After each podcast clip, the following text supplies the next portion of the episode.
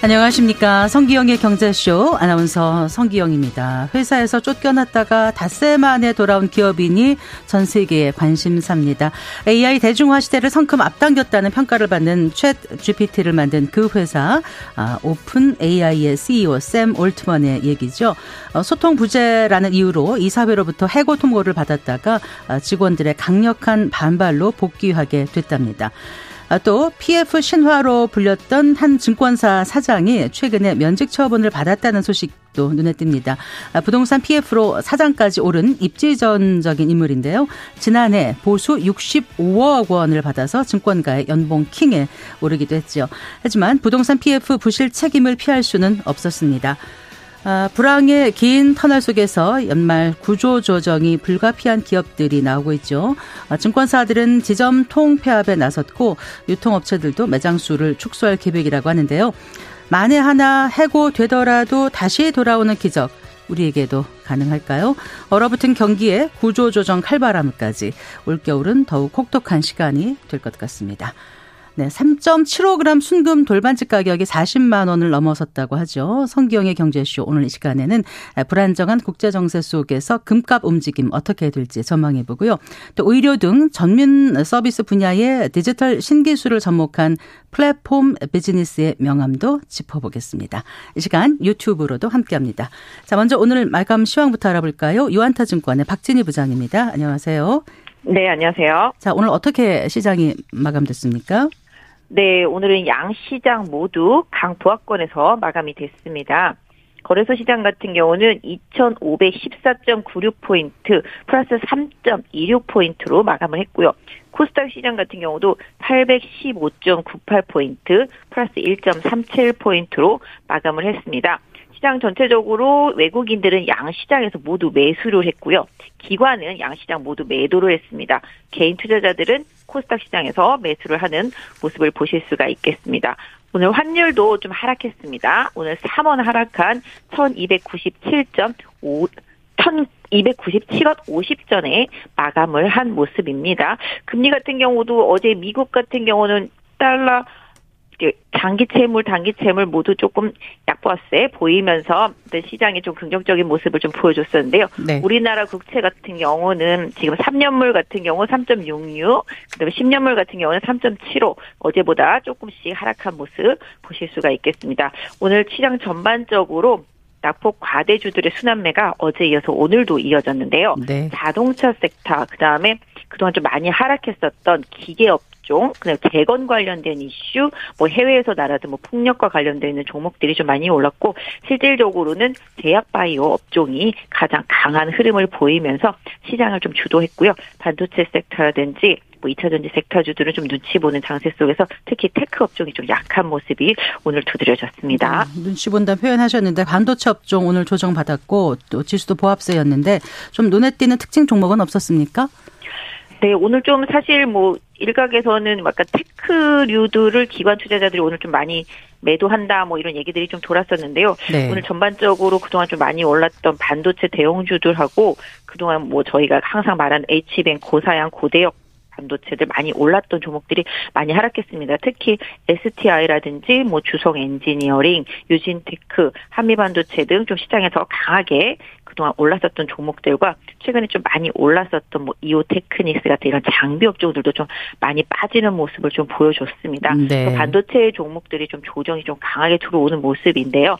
일단 좀 시간적인 부분에 있어서도 그렇고 기간적인 부분들, 가격적인 부분들 이런 부분들이 당분간은 좀 반도체 섹터는 약간 좀 에너지가 소진되면서 등락하면서 아까 좀 기간적인 조정 이런 부분들을 좀 고려해 보실 필요가 있겠고요. 아까 말씀드린 대로 상대적으로 오늘 제약 바이오 업종이 상당히 좀 많이 올랐습니다. 특히 이제 해외에서도 뭐 인기가 있는 다들 아시겠습니다만은 비만과 관련되어 있는 바이오 섹터 안에 있는 종목들이 상당히 오늘 좀 강했습니다. 펩트론 같은 경우도 상당히 좀 급등하는 모습이 좀 나타났고요. 네. 그다음에 뭐 오늘은 한미약품도 좀 올라오는 모습. 그 외에도 뭐 신규 상장 뭐 의료 기기 쪽에서 큐리옥스 바이오 시스템 이런 종목들도 많이 오 르면서 코스닥에 있는 시가총액이 좀 높. 바이오 관련주들 하고요. 아까 말씀드린 비만 관련 업종 이런 쪽들이 바이오 섹터 쪽에서 가장 좀 강하게 좀 올라주는 모습이 좀 나타난 게 오늘의 좀 시장 특징 중에 하나라고 보시면 좋겠습니다. 네. 내일 챙겨볼 시장 이슈 어떤 게 있을까요? 네, 사실 오늘 밤 미국은 휴장을 합니다. 추수감사절 휴장을 하고요. 또 내일 또 미국 시장 같은 경우는 반나절만 이제 하게 됩니다. 또 지난번에 말씀드린 대로 미국도 이제 블랙 프라이데이가 내일 또 시작이 되는데 사실 소비와 관련된 부분들 좀 이번에는 좀 기대치가 없기 때문에 최근에 좀 소비 관련주들이 좀 많이 조정을 받은 모습이고요. 국내적으로도 뭐 특별한 이벤트는 없습니다만은 오늘 뭐 weekly 옵션 만기를 지나면서 시장에 좀 변동성이 있었던 만큼 또 지금 시장이 하루 오르고 하루 빠지고 뭐 이런 식으로 종목과 업종 간의 순환매가 좀 빠르게 이어지고 있기 때문에 특별한 뭐 해외 이벤트보다는 국내 시장의 수급이라든지 종목들의 좀 가격 변동성을 잘 고려하셔서 좀 투자를 하셔야 되는데요. 단기적으로 좀 많이 빠진 종목들이 기술적으로 많이 올라오고 상대적으로 그동안 좀 강했던 종목들 쪽에서 좀 차익 실현 매도가 좀 나오고 있기 때문에 네. 개인 투자자분들이 좀 종목 선정하실 때 너무 많이 오른 종목들보다는 아 이렇게 빠져도 되나 싶을 정도로 많이 빠지고 장기적으로 하락한 종목들을 오히려 단기적으로 좀 선택하시면 수익률이 조금 더 도움이 될 것 같습니다. 잘 들었습니다. 고맙습니다. 네, 감사합니다. 유안타증권의 박진희 부장이었습니다. 오늘의 주요 경제 뉴스 어, 정리해 드리겠습니다. 경제 뉴스 브리핑 양영경 헤럴드 경제 기자와 함께합니다. 안녕하세요. 네, 안녕하세요. 어, 제품의 양을 줄이거나 질을 떨어뜨려서 사실상의 가격 인상에 나서는 행위에 대해서 정부가 실태 조사에 나서기로 했다고요? 네, 최근 고물가 상황 속에서 양을 줄인다는 뜻의 shrink와 물가 상승을 뜻하는 인플레이션의 합성어인 shrinkflation이 식품업계나 외식업계에서 활발하게 나타나고 있습니다. 기업들이 가격을 유지하는 대신에 제품이나 서비스의 질을 떨어뜨리기도 하는데 이거는 인색하게 아낀다는 뜻의 영문을 skimp를 사용해서 skimpflation이라고 표현하는데요. 근데 이런 것들이 사실상의 꼼수 가격 인상이나 다름이 없어서 소비자들 사이에선 기만이 아니냐 이런 목소리가 높아지고 있습니다. 어, 이에 정부가 대대적인 실태 조사에 나서기로 했는데요. 소비자원은 73개 품목 209구의 가공 품목을 조사해서 다음 달 초에 결과를 발표하고 소비자원 참 가격 사이트에 공표합니다. 네. 또 홈페이지에 신고센터 도 운영하고 상시적인 대응을 위해서 가격 조사 전담팀도 신설하는데요. 정부는 일단은 식품 유통업체와 자율 협약으로 표시를 추진하기로 했습니다. 소비자 단체는 일부 국가처럼 용량이 바뀌면 일정 기간 의무적으로 표시하도록 법제화해야 한다고 지적했는데요.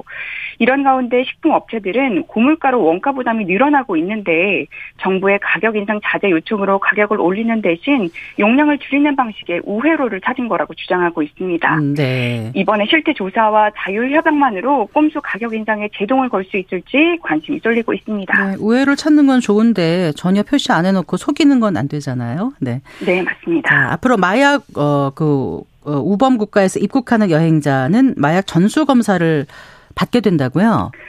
네, 마약 범죄를 뿌리 뽑기 위해서 정부가 특단의 대책을 꺼냈는데요. 최우선적인 목표는 국내 마약류의 대부분을 차지하는 해외 밀 반입을 차단하는 겁니다. 이를 위해서 코로나19 기간 동안 중단됐던 마약류 전수 검사를 다시 시행하기로 했는데요. 마약 우범 국가로 분류되는 일부 동남아시아와 유럽 국가 여행자가 대상으로 검사 시점도 입국 심사 이후에서 이전으로 앞당겨서 이제는 비행기에서 내리자마자 검사를 받게 됩니다. 이와 함께 해외 우범국에서 들여오는 특송 화물이나 국제 우편에 대해서는 검사 건수를 50% 이상 늘린다는 계획인데요. 네. 최근에 새롭게 마약 유통 경로로 떠오른 의료용 마약류 처방 체계도 손질을 하게 됩니다. 여러 병원을 돌아다니면서 마취제나 수면제 등을 처방받는 뺑뺑이 마약 쇼핑을 막기 위해서 의료용 마약류 처방 시에는 과거 투약 이력을 반드시 확인하도록 했고 네네. 고의로 잘못 처방하는 의사가 있다면 자격 정지 처분까지 내린다는 방침인데요. 재범률이 높은 마약 사건 특성을 고려해서 의료와 재활 인프라도 확대합니다. 마약, 마약 치료와 재활 기관을 대폭 늘리고 중독 치료도 건강보험을 적용받도록 해서 치료 접근성을 높이기로 했는데요. 이를 위해서 내년 마약 대응 예산은 올해보다 두 배나 늘어난 602억 원으로 편성이 됐습니다. 정부는 마약류 확산에 대응에 총력을 다해서 하루빨리 마약 청정국 지위를 회복하겠다고 강조했습니다. 네, 마약이 너무 일상에 깊숙이 들어와 있는 것 같아서 걱정됩니다. 그 영국을 국빈 방문 중인 윤석열 대통령이 그 영국 의회에서 연설을 했는데 이게 우리 한국 대통령으로서는 처음이라면서요. 네, 맞습니다. 윤석열 대통령이 의회의 어머니라고 불리는 영국 의회에서 연단에 섰는데요. 양국의 140년 전의 첫 조약부터 영국군의 6.25 전쟁 참전 이후 산업화 지원까지 하나씩 언급하면서 이제는 양국 관계가 한 단계 새로 도약할 거라고 했습니다. 네. 올해 한미 연합훈련에 영국군이 처음으로 참여했고 양국의 사이버 안보 협력 체계가 새로 구축되고 있다고 설명했는데요. 또 북한의 대량 살상무기 위협 대처와 가상화폐 탈취, 기술 해킹 등 국제사회의 사이버 범죄에 대한 양국 공조 강화 의지도 밝혔습니다. 네. 경제에서도 디지털과 에너지, 반도체, 방위산업 등으로 협력폭을 넓히겠다고 했는데요. 양국은 이번에 국빈 방문을 계기로 최소 30여 건의 양해 각서를 체결하게 됩니다. 특히 원전 분야에서는 전방위 협력을 담은 합의를 체결했는데요. 네네. 원전을 건설하는 것부터 핵 연료와 해체, 방사성 폐기물 처리까지 함께 새로운 시장을 개척하기로 했습니다. 영국은 우리가 주도하는 무탄소 에너지원으로 원전과 수소 등의 역할을 강화하는 무탄소 연합 지지도 밝혔습니다. 그 중고 거래 사이트에 올라온 모바일 상품권을 주인 몰래 종이 상품권으로 바꿔서 가로채운 30대 남성이 경찰에 붙잡혔다 는 소식이 전해졌는데 이거 어떻게 했다는 거죠? 네, 앞으로 중고거래 사이트에서 모바일 상품권 올릴 때 주의하셔야 할 것 같습니다.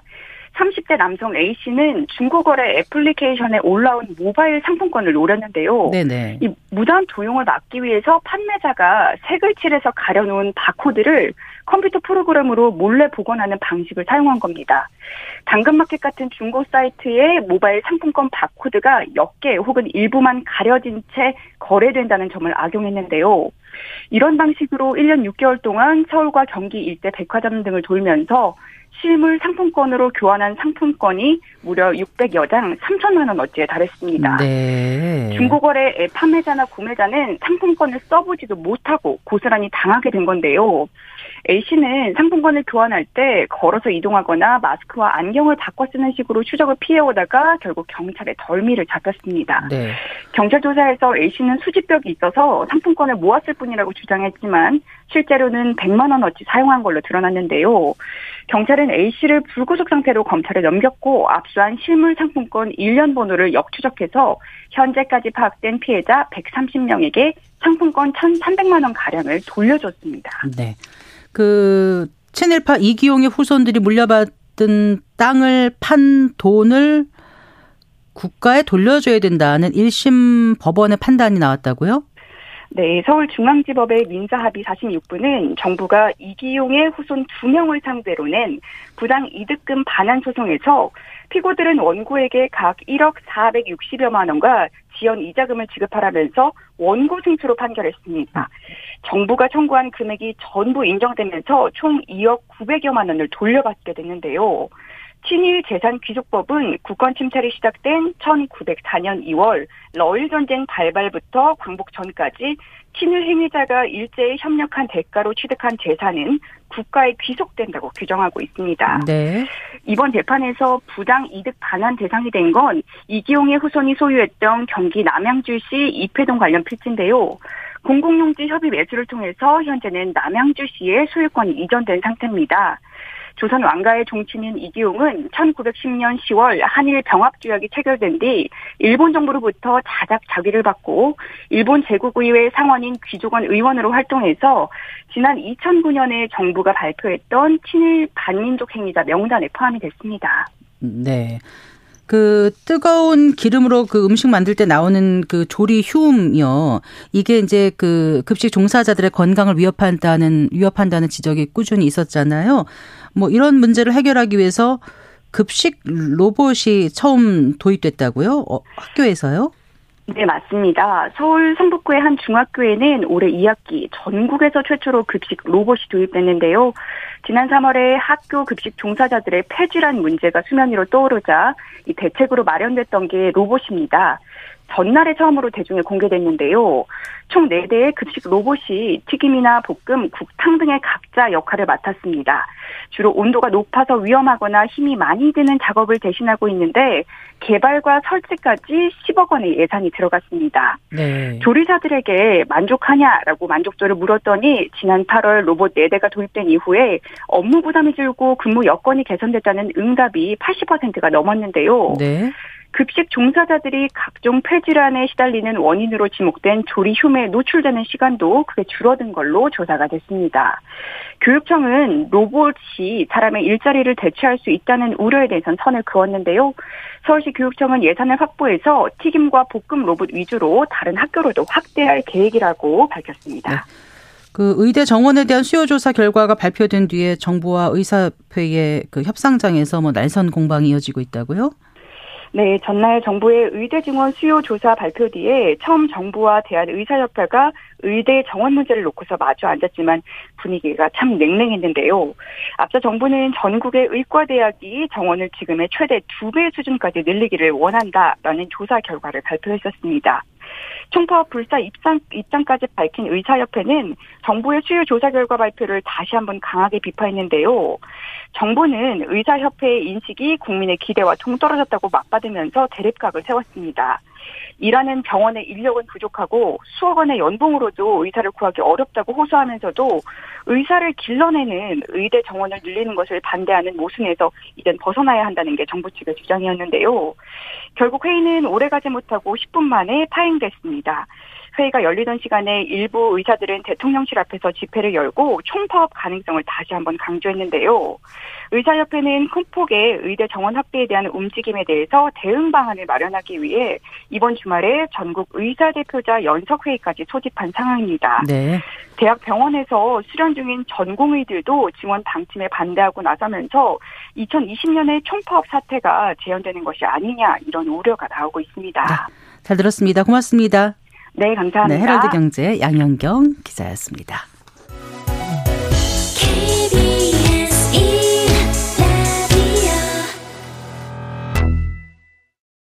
KBS 라디오 성기영의 경제쇼 함께하고 계신 지금 시각 4시 22분입니다. 요즘 돌반지 사러 갔다 깜짝 놀라는 분들 많다고 하시더라고요. 한 돈, 즉 3.75g짜리 반지 하나가 40만 원을 넘어섰기 때문인데요. 어, 지난해 초 한 20만 원대 중반으로 기억을 하는데 올라도 너무 올랐습니다.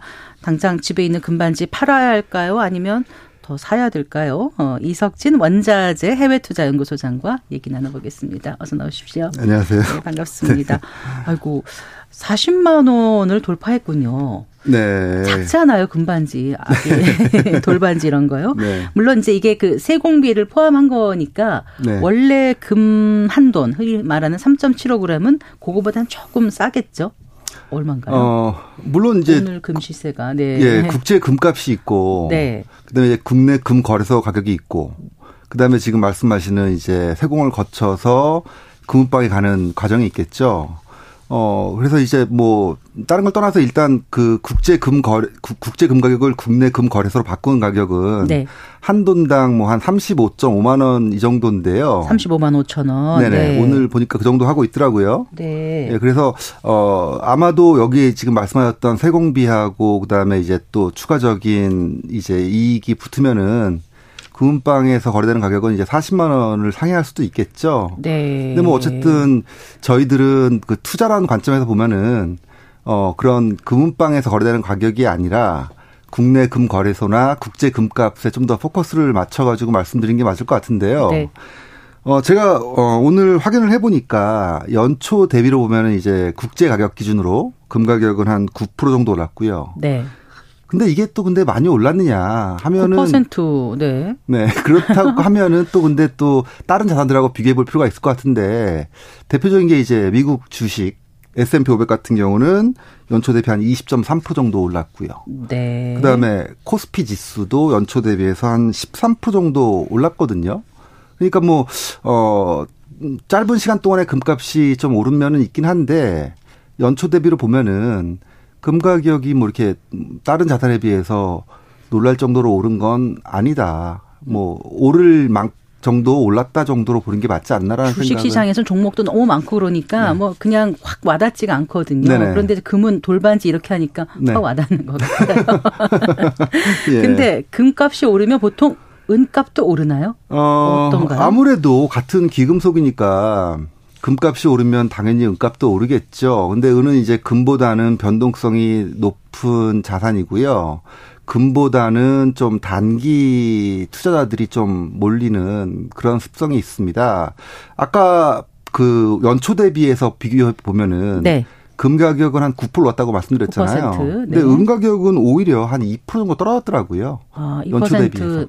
떨어졌군요. 네네. 그래서 네. 흐름은 비슷하지만 오를 때는 뭐 더 금이 탄탄했다라고 볼 수 있고 떨어질 때는 은이 좀더 어, 변동성이 심하다 보니까 많이 떨어지면서 어, 성과는 안 좋았다라고 볼 수 있겠죠. 그래서 보통 우리가 귀금속 시장에서 어, 보통 이제 장기 투자 얘기를 많이 하는데 금 같은 경우는 이제 장기 투자에 어울리는 자산이라고 볼 수 있지만 은은 장기 투자에는 뭔가 한 2% 부족한 그런 자산이 아닐까라는 생각을 하죠.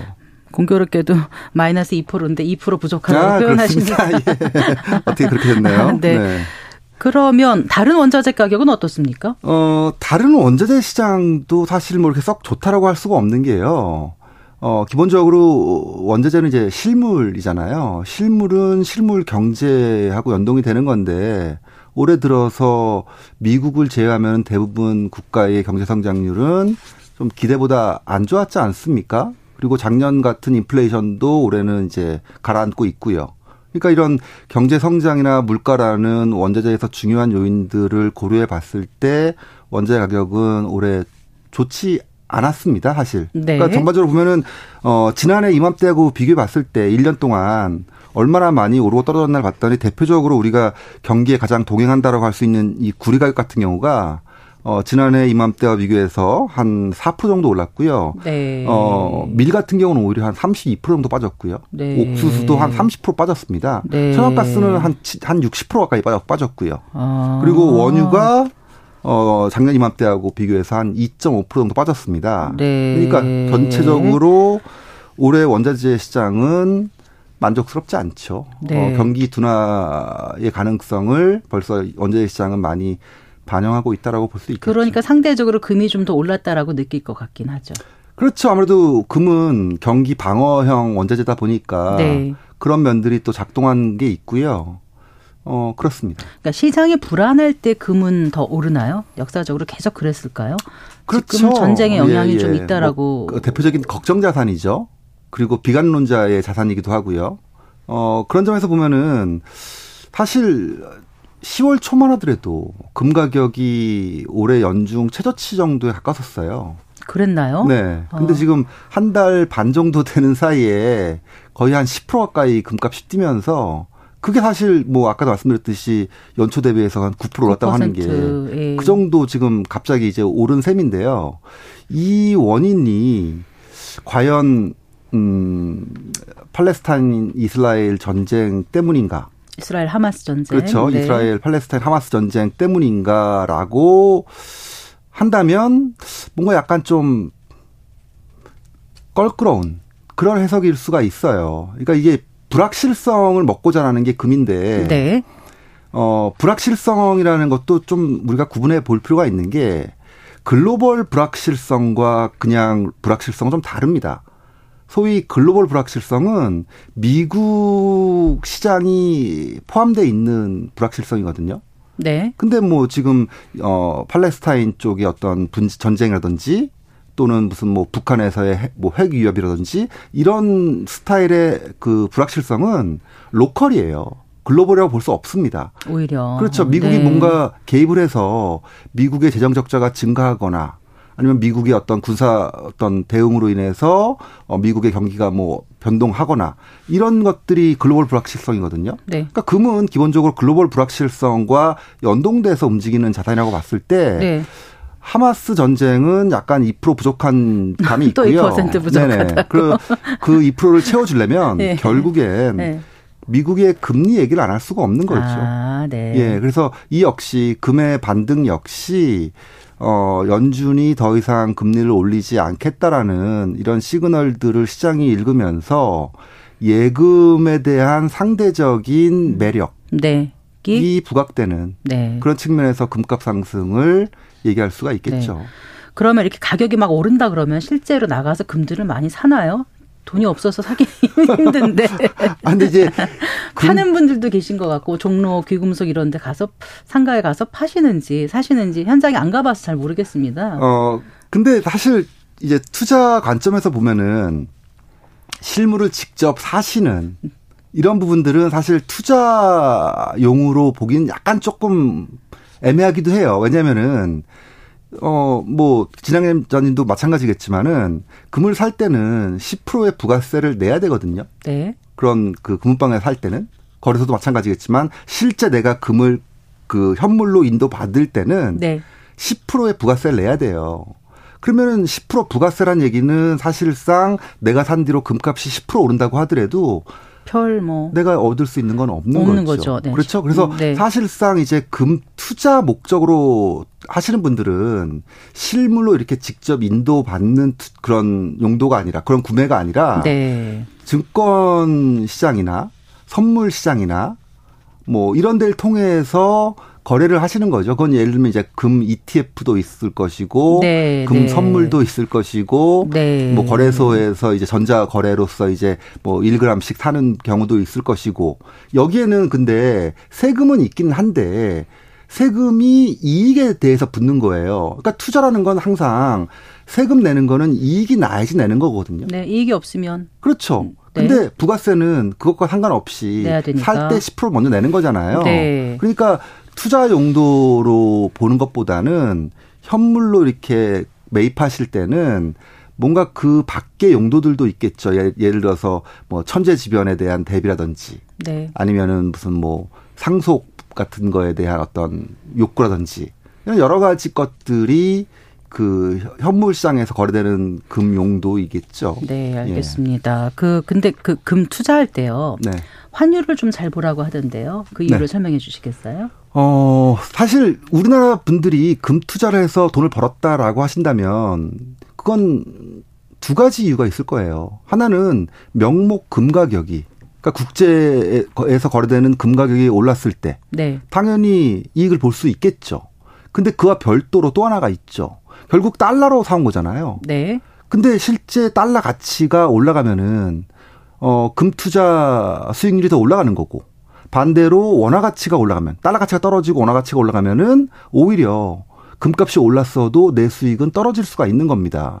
그렇기 때문에 항상 어, 금 투자자들이 고민하셔야 될 부분은 앞으로 금 가격이 올라갈 것인가? 네. 첫 번째. 네. 두 번째는 달러 가치가 앞으로 올라갈 것인가? 네. 이두 가지가 되게 중요한 거예요. 그래서 금 투자 성공의 베스트는 금값도 오르고 달러 가치도 오르는 거거든요. 그러니까 사실 작년도 그렇고 올해도 그렇고 금 투자자들이 좀 짭짤했다라고 말씀하시는 이유가 금값이 오른 부분보다도 달러 가치가 오른 부분. 네. 즉 원달러 환율이 뭐 1200원대에서 1300원, 1400원까지 올라가면서 그게 이제 부가적으로 얻은 이제 이익이 되는 거죠. 네. 그래서 당연히 환율은 금 투자자 입장에서는 매우 중요한 부분입니다. 네. 네. 자, 그러면 그 아까 ETF 말씀하셨는데 그 외에 뭐 다른 그 금 투자하는 방법 있으면 좀 알려 주시겠어요? 어, 보수적인 분들은 과거에 이제 금 통장이라고 해가지고 네네. 많이 네. 이제 활용을 하셨죠. 은행에서 금 통장을 통해서 뭐 이제 뭐뭐 뭐 일정한 금액을 계속 사시는 뭐 그런 경우도 있었고요. 그 다음에 어, 그 다음에는 이제 금펀드. 네. 역시 마찬가지로 어, 사람들의 돈을 모아서 금을 같이 투자하는 방식이겠죠. 그래서 금펀드 역시 뭐 은행이나 증권사에서 구매할 수가 있을 것이고요. 오히려 현대로 오면 올수록 더 대표적인 투자 방식은 ETF입니다. 네, 네. 예, 그 증권 시장에서 자유롭게 어, 금 관련 종목들이 있거든요. 뭐, 네. 금 현물이나 선물을 기초 자산으로 만들어진 ETF들. 네. 즉, 우리나라 증권 시장에도 상장돼 있고, 미국 주식시장에도 상장돼 있습니다. 네. 이런 종목들 그냥 어, 오늘 사고 내일 팔아도 아무렇지도 않은 거죠. 사실 주식 하고 똑같아지는 겁니다. 네. 그래서 어 그런 투자가 요새는 제일 활성화돼 있고요. ETF 투자 같은 경우는 국내에서는 이제 배당 소득세를 네. 내겠죠. 15.4%. 15.4%. 그다음에 이제 미국에서 만약에 사신다고 하면은 22%의 양도소득세를 내지만 250만 원의 양도소득 기본 공제가, 공제가 있기 때문에 내가 만약에 ETF 투자해서 250만 원 벌었다면은 세금을 한 푼도 거죠. 안 낸다. 네. 네. 그런데 30대 이하 젊은 그 세대들이 요즘 금 투자에 관심이 높다고 하던데 진짜 그런가요?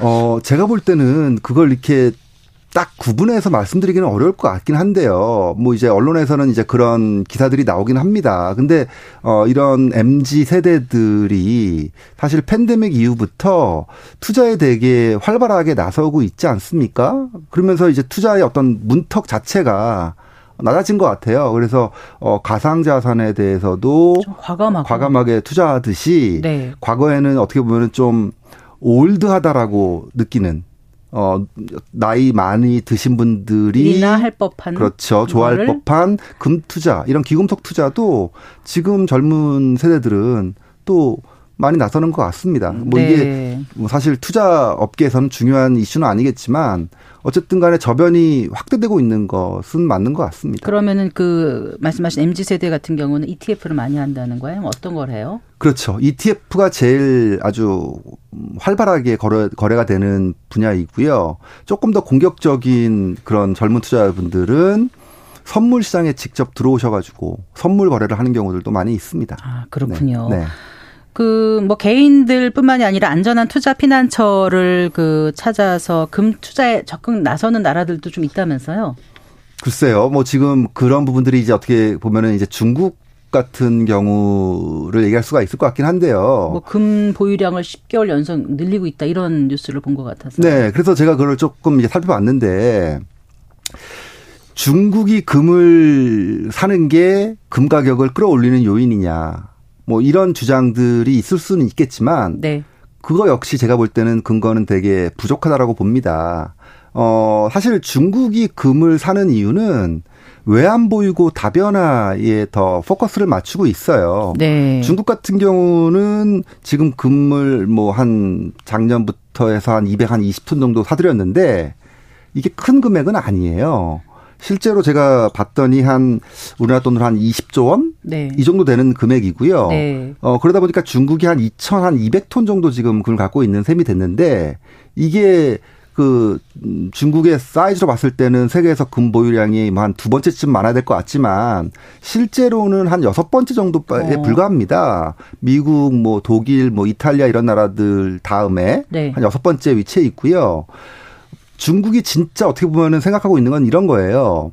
우리가 외환 보유고 전체에서 달러로 보유하고 있는 거, 네. 유로로 보유하고 있는 거, 금으로 보유하고 있는 거 이렇게 다변화시키는 게 또 중앙은행의 또 하나의 목적이거든요. 네. 근데 어 중국 같은 경우는 외환 보유고는 전체적으로 한 3.1조 달러쯤 되는데 네. 그 중에서 금 보유량 보유는 대충 한 3%대 후반 정도에 불과해요. 근데 미국은 외환 보유고에서 금 비중이 한 60%쯤 되고 유럽 정도 유럽은 평균 한 30%대거든요. 그렇군요. 네, 그래서 그런 걸 고려해 보면은 여전히 그 중국 입장에서는 외환보유고에서 금 비중을 높일 필요성을 느끼고 있는 게 아닌가. 알겠습니다. 이런 생각들이 네. 듭니다. 한 가지만 여쭤볼게 짧게 네. 대답해 주신다면 금 투자 고민하는 분들 어떤 지표를 잘 눈여겨봐야 되는지. 짧게 말씀드리려고 하면 얼마나 짧게 말씀드려야 되나요? 30초? 30초. 네. 네. 어, 거, 걱정 자산이라고 말씀드렸잖아요. 네. 그러면 금액에 제일 중요한 거는 안 좋은 일인데 물가 상승률하고 실업률이 높아지는 게 제일 안 좋은 일인데요. 그 예. 중에서 특히 안 좋은 건 실업률이 높아지는 거예요.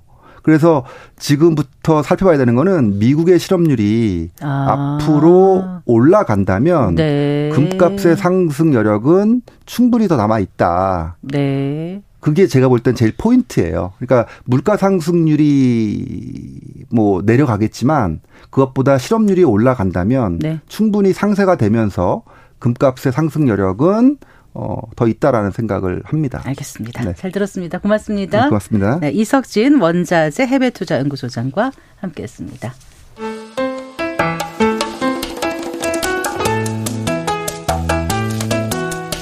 대한민국 최고의 경제 전문가만 모십니다.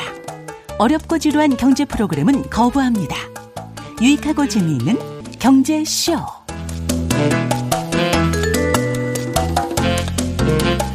네시 39분입니다. 아, 피부과나 성형외과 선택할 때 어, 어떻게 하시나요? 이용 후기들 많이 보실 것 같습니다. 이용 후기는 물론이고 그 시술 정보라든가 가격 등을 공개하는 플랫폼이 요즘 인기인데요. 어, 의사들과 플랫폼과의 아슬아슬한 동거 이야기 오늘 잠깐 좀 해볼까요? 김동영 한국개발연구원 연구원과 함께하겠습니다. 어서 나오십시오. 안녕하세요. 네, 반갑습니다. 요즘 뭐 무슨 무슨 언니라는 광고 플랫폼 제법 눈길을 끌던데 이게 이용자가 꽤 된다면서요. 네, 그, 네, 모모 언니라고 하는 의료 네. 홍보 플랫폼이고요. 국내외에서 이제 상당한 호응을 받으면서 굉장히 많은 유저들을 모으고 있습니다. 이제 우리나라에서 개인 회원은 한 480만 명 정도가 아, 그렇게 많아요. 되고요. 네. 이제 피부하고 미용, 그러니까 성형하고 피부과에 특화된 플랫폼입니다. 네, 네. 병원은 한 1,800곳 정도가 가입이 되어 있고요. 놀라운 건 이제 일본에서도 굉장히 많은 소비자들이 쓰고 있어서 70만 명의 일본인 소, 소비자 그리고 약 1000개의 일본인 병원들이 가입을 하고 있습니다. 무슨 무슨 언니 여기에요? 그렇죠. 아, 그러면 네. 다른 나라 언어로도 제공이 되는 거예요? 네, 처음에는 한국어로만 제공이 됐었는데 예. 그걸 이제 일본 사람들이 번역을 해서 썼었습니다. 아. 근데 이제는 아예 일본인 앱으로도 출시를 하고 있는 상황입니다. 그럼 이제 그 전에 그러니까 지금까지는 물론 그렇지만 병원에 네. 가면 상담실장 그렇죠. 음, 이런 분들 네, 역할을 네. 해주는 걸까요? 주로 어떤 것들이 그 플랫폼에 내용이 담겨져 있습니까? 네, 그 정확하게 이제 표현을 해주셨는데요. 상담실장의 역할을 하는데 훨씬 더 스마트한 상담실장 어? 그리고 더 객관적인 상담실장 이런 역할을 한다고 볼 수가 있습니다. 네. 이제 플랫폼이라고 하는 게 소비자하고 병원을 연결해 주는 역할일 거잖아요. 그리고 지금 이 플랫폼들은 비급여의 영역들입니다. 의료보험이 적용되지 않는 그 음. 시술의 영역들인 음, 거죠. 네네. 네. 근데 과거에는 우리가 이제 얼굴을 이렇게 누군가에게 맡겨야 되는데 도대체 그 병원의 가격이 얼마고 어떤 약을 쓰는지 이런 것들은 전혀 모르고 병원을 갈 수밖에 없었거든요. 뭐 친구나 엄마의 권유로 네. 병원을 네. 선택하곤 했습니다. 거기 괜찮다더라. 그렇죠. 네. 누구 딸 이쁘게 됐다더라. 그런데 이제는 그 가격이 얼마고 어. 우리가 뭐 10회에 얼마, 뭐 100회에 얼마, 그리고 우리가 어떤 약을 쓰고 어떤, 어떤 시술 방법을 네, 하는지 어떤 방법, 어떤 기계를 쓰는지가 아주 소상하게 아, 공개되고 있습니다. 그러다 보니까 이제 소비자들은 굉장히 많은 정보들을 얻으면서 선택을 할 수가 있고요. 또 하나의 굉장히 다른 점들은 주관적인 정보들도 플랫폼에 담깁니다. 그러니까 후기인데요. 피부과나 성형외과를 다녀온 다음에 이 병원이 내가 느끼기엔 어땠어? 라고 하는 후기들을 굉장히 상세하게 남겨놓습니다. 네. 그럼 이제 소비자들이 아, 그런 면들이 있구나라는 걸 보면서 이제 또 선택할 수 있는 그런 역할들을 하고 있는 거죠. 음, 그러면 이게 이용자들 만족도는 꽤 높겠네요. 없었을 때하고 완전 달라진 거 아니에요? 어, 완전히 이제는 그 판도가 달라지고 있습니다. 이제 우리나라에서는 한 세 개 정도의 플랫폼들이 굉장히 경쟁을 하고 있고요. 네네. 네. 모두 유의미하게 성장을 하고 있는데요. 이 이용자라고 한다면 환자도 있고요. 그리고 병원에 있는 의사들도 있습니다. 근데 양쪽의 만족도가 모두 높습니다. 환자의 만족도는 이제 방금 설명한 것처럼 그런 것들 때문이고요. 의사의 만족도는 특히 경쟁력 있는 의사들이 굉장히 좋아합니다. 아, 네. 어, 왜냐하면 예전에는 내가 좋은 기계를 갖다 놔도 내 실력이 좋아도 입소문이 나기 전까지는 도무지 알릴 방법이 없었는데 네. 이제는 정확한 그 광고 규정에 맞춰서 플랫폼에 올려놓으면 소비자들이 알아보고 찾아오는 시장이 되다 보니까 네. 의사들에 대한 만족도들도 굉장히 높아지고 있는 상황입니다. 아 그렇군요. 그러면 뭐 이 그 뭐 피부과 성형외과 이런 의사들뿐만이 아니라 다른 음, 그 전문 자격사라고 네. 그러나요? 그런 네. 그런 분들도 광고 플랫폼을 많이 사용을 합니까?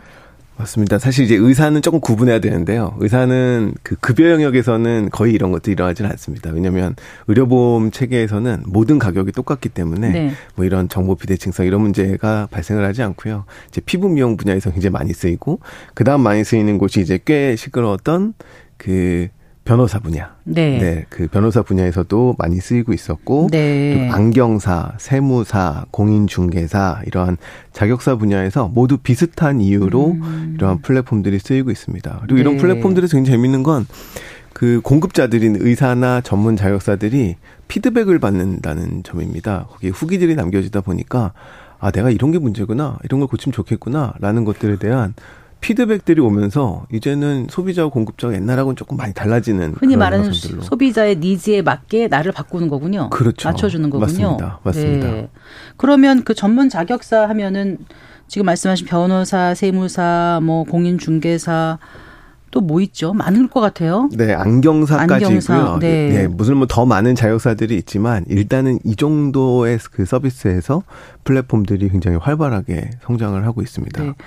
근데 그 글쎄요. 일단 공급자 중심에서 소비자 중심으로 뭔가 좀 주도권이 넘겨졌다는 면에서는 소비자 이익, 소비자 효용이 높아졌다 이렇게 생각할 수 있지 않습니까? 어, 그렇죠. 네. 이 전문 자격사 분야가 조금 뜯어보면 이분들이 이제 전문성하고 공공성의 의무를 모두 쥐고 있는 그러한 분들입니다. 뭐 변호사, 의사, 공인중개사, 세무사 다 마찬가지예요. 근데 이제 이분들은 그렇다 보니까 자격사라는 제도로 공급을 통제를 합니다. 네. 네. 몇 명, 1년에 몇 아, 명만 아. 배출이 되죠. 그러다 보니까 필연적으로 공급자 우위 시장으로 갈 수밖에 없습니다. 네. 우리가 그 병원에 가서 막 너무 디테일하게 뭘 물어본 경험들 잘 없잖아요. 시간도 안 내주고요, 그만큼. 그렇죠. 시간도 뭐 없으실 거고. 그래서 이제 그냥 믿고 맡기는 그런 서비스입니다. 의료, 네. 변호사 서비스 모두 그 전문성과 공공성이 있겠지 하고 믿고 맡기는 서비스다 보니까 어떤 경우에는 이제 내가 원하지 않는 결과들도 초래되는 일들이 발생을 하죠.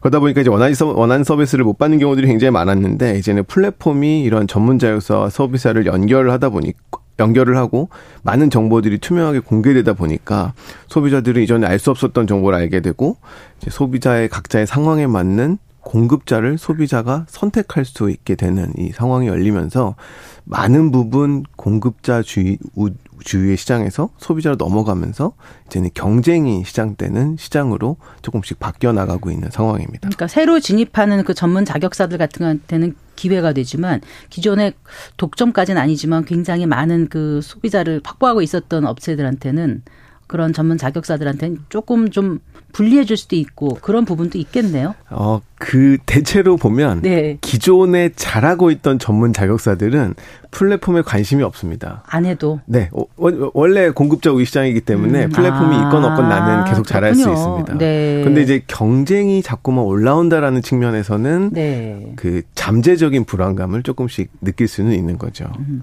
그뭐 미용 의료 분야 같은 경우에도 요즘 보면은 그 해외에서 관광객들이 와서 네. 며칠쯤 묵으면서 시술 받고 가고 이런 광경을 그 이제 많이 보게 네 되지 않습니까?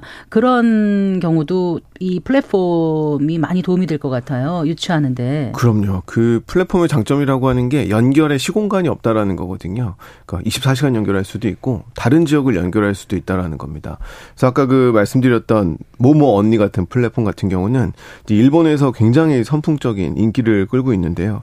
우리나라 의료 서비스는 전 세계 최고입니다. 그리고 이 가격에 그런 서비스를 누릴 수 있는 국가가 거의 유일합니다. 아, 그런가요? 네. 그러다 보니까 손재주들도 굉장히 좋고요. 그다음에 서비스들이 굉장히 좋습니다.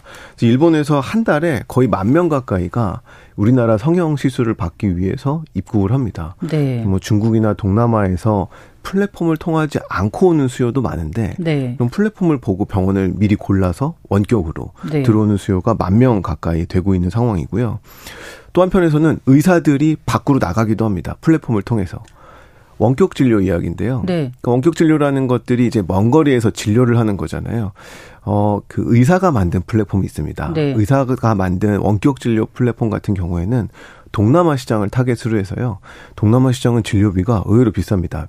필리핀이 한 10만 원 정도 합니다.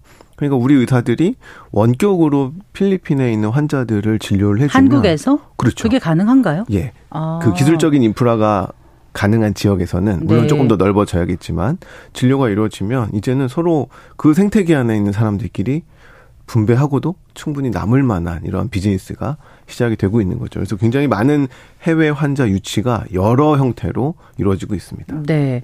그런 양쪽 모두 좋은 것 같은데 그 안경사 같은 경우는요. 네. 그러니까 우리가 흔히 말하는 음 안경점에 갔을 때 그 안경사 면허를 취득한 분들이 주인인 거고 그분들이 이제 뭐 렌즈 이런 것도 봐주고 도수도 봐주고 네. 또 제작도 해주고 막 이러는 네. 거잖아요. 네.